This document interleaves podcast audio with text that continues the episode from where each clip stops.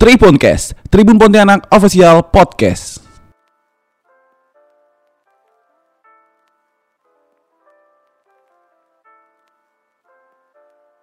Halo Tribuners, kembali lagi di Triponcast, Tribun Pontianak Official Podcast. Kali ini bersama saya Rio Maniahi. Wah, ini kita masuk ke obrolan cowok nih Tentang otomotif kalau ngobrolin sendiri nih kayaknya kurang seru Karena saya juga pengalamannya kurang banyak Jadi saya undang langsung Wah, ini sejarah nih yang harus kita tanya dari sosok yang satu ini Karena berhasil membuat hobi menjadi profesi gitu Tadi saya sempat singgung uh, obrolan kita akan seputar otomotif khususnya di bidang modifikasi motor. Jadi saya langsung saja undang langsung wah, ke studio kali ini seorang owner dari GS Modify Pontianak. Wah, ada Bang Johan Suy. Halo. hadir.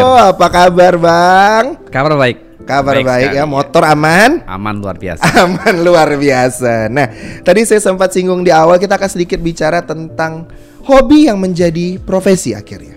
Khususnya di bidang modifikasi motor.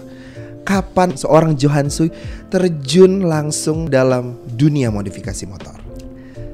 Oke, jadi saya kenal dunia modifikasi motor atau dunia custom langsung ya. waktu itu di umur saya sekitar berumur 13 tahun ya. Di tempat atau lingkungan saya itu ada satu orang yang saya panggil namanya Bang dulu namanya Bang Gojek.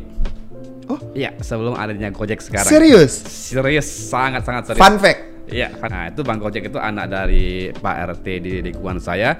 Kebetulan beliau itu memang eh, kuliah di di teknik. Nah, waktu dia ngebangun motor tuh saya ingat waktu motornya motor Honda Grand bangun motor itu jadi roda 4. Jadi satu eh, jadi semi kayak bawang cut. Waktu zamannya saya bawang cut ya. jadi ah, oke. Nah, ketika dia ngebangun, saya lihat prosesnya kayaknya seru seru saya tanya boleh nggak ikutan? Boleh dibilang. Nah saya ikutan juga di sana. Di sana mulai tertimbul ketertarikan. Kayaknya seru kita ngubah bentuk motor yang asli jadi bentuk motor lain. Dan dimensinya kita sesuaikan dengan kita gitu. Oke. Nah, iya kebetulan saya juga pemilik tinggi nggak tinggi kan? Dan motor kan sekarang tinggi semua. Oh, benar syukurnya sekarang. Nah oke saya terjun di sana itu sambil sekolah. Tiap pulang sekolah saya main ke rumahnya. Mungkin malam juga ke rumahnya. Ya kadang-kadang PR sampai nggak kekejar Saking cintanya saking cintanya dengan hobi Dengan modifikasi hobi motor di modifikasi umur motor. 13 tahun. Sempat ada pertentangan nggak dari Nggak keluarga? ada, nggak ada sama sekali, nggak ada sama sekali. Jadi karena zaman waktu kita, waktu zaman waktu saya itu nggak ada ceritanya yang namanya YouTube, nggak ada ceritanya namanya IG belum ada, Facebook juga belum ada deh kayaknya. Oke. Nah di sana kita tarik dulu sama motor itu. Jadi itu tuh yang kita kerjakan. Nah sampai akhirnya berhasil, kemudian masuk kompetisi dan juara, kemudian dia dia lulus dengan deskripsi terbaik. Sekarang udah kerja di teknik di mana ke mana saya ingat, ah saya gak lupa juga sih. di teknik dia akhirnya berhasil dengan apa yang dia impikan. Jadi inspirasi sendiri buat Inspirasinya Bang. saya juga secara pribadi. Oh, dimulai dari usia 13 tahun. Kalau untuk serius nih akhirnya ada kau ini kan tadi melihat tetangga. Tekniknya ya, tekniknya ya. Ya kan, melihat tetangga. Kalau dari perjalanan secara pribadi yang benar-benar akhirnya wah ini melihat dari si Bang Gojek tadi ini Iya. bisa sukses, kayaknya aku juga bisa nih. Iya. Nah, itu kapan titik balik seorang Johan Sui masuk ke dalam dunia modifikasi dan akhirnya berhasil juga membuat GS Modify Pontianak. Titik baliknya ketika setelah kita udah mulai kenal yang namanya media sosial. Jadi kita lihat juga dunia luar ternyata juga punya apa eh, tren modifikasi juga sang sama seperti yang apa yang saya lakukan. Nah, ketika saya modifikasi seperti itu, bisa nggak saya publikasikan? Ternyata saya itu harga untuk publikasi satu ya, eh, karya itu berat sekali. Ya kan, Nah, lebih ke mungkin media sosial yang lebih ke platformnya kecil-kecil gitu kan. Nah di sana semakin tertarik, akhirnya eh, saya ter- totalitas terjunnya di tahun 2008. 2008. Iya, 2008 saya buka eh, eh, buka JS Modify Pontianak sampai hari ini.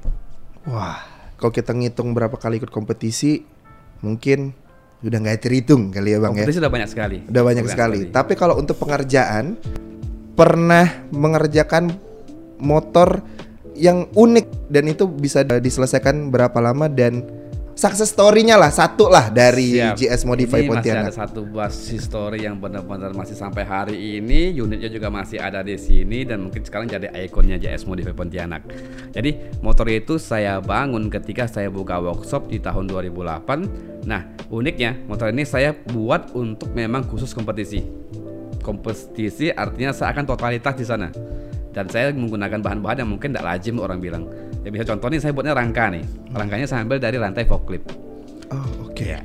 Kalau eh, kas, eh, menurut saya semakin tingkat eh, kesusahan pada unit motor yang kita modifikasi, artinya nilai poinnya kan lebih tinggi kan. Oke. Menurut Jadi saya nggak mau yang itu. biasa aja Iya, nggak mau biasa aja. Karena kebetulan saya udah lihat regulasinya, lihat konsepnya seperti apa, kelas yang saya mau seperti apa, penilaian saya, eh, tujuan pencapaian saya mau di mana.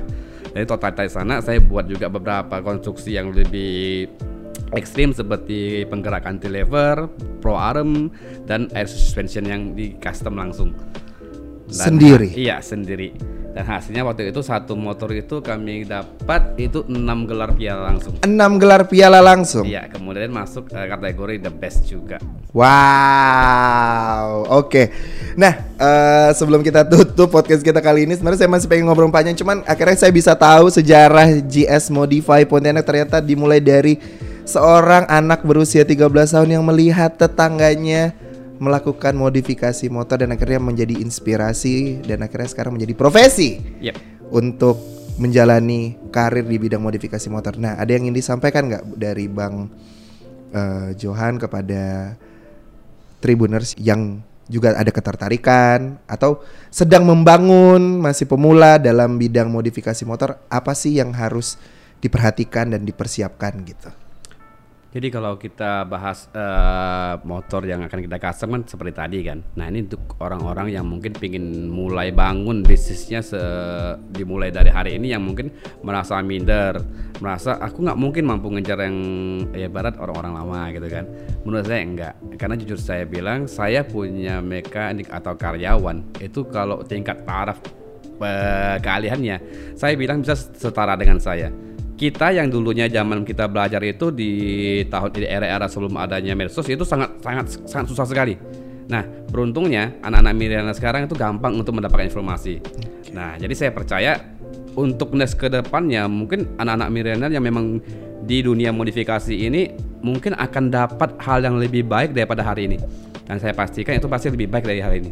Oke. Itu pasti. Jangan takut mulai. Jangan takut memulai saja. Oke, Bang Johan terima kasih Siap. untuk sharingnya di podcast kali ini. Semoga Tribuners yang mendengarkan ini menjadi inspirasi, baik itu untuk modifikasi motor atau bidang lainnya. Intinya jangan takut mulai dan menjadikan hobi sebagai profesi itu adalah hal yang menyenangkan. Yap.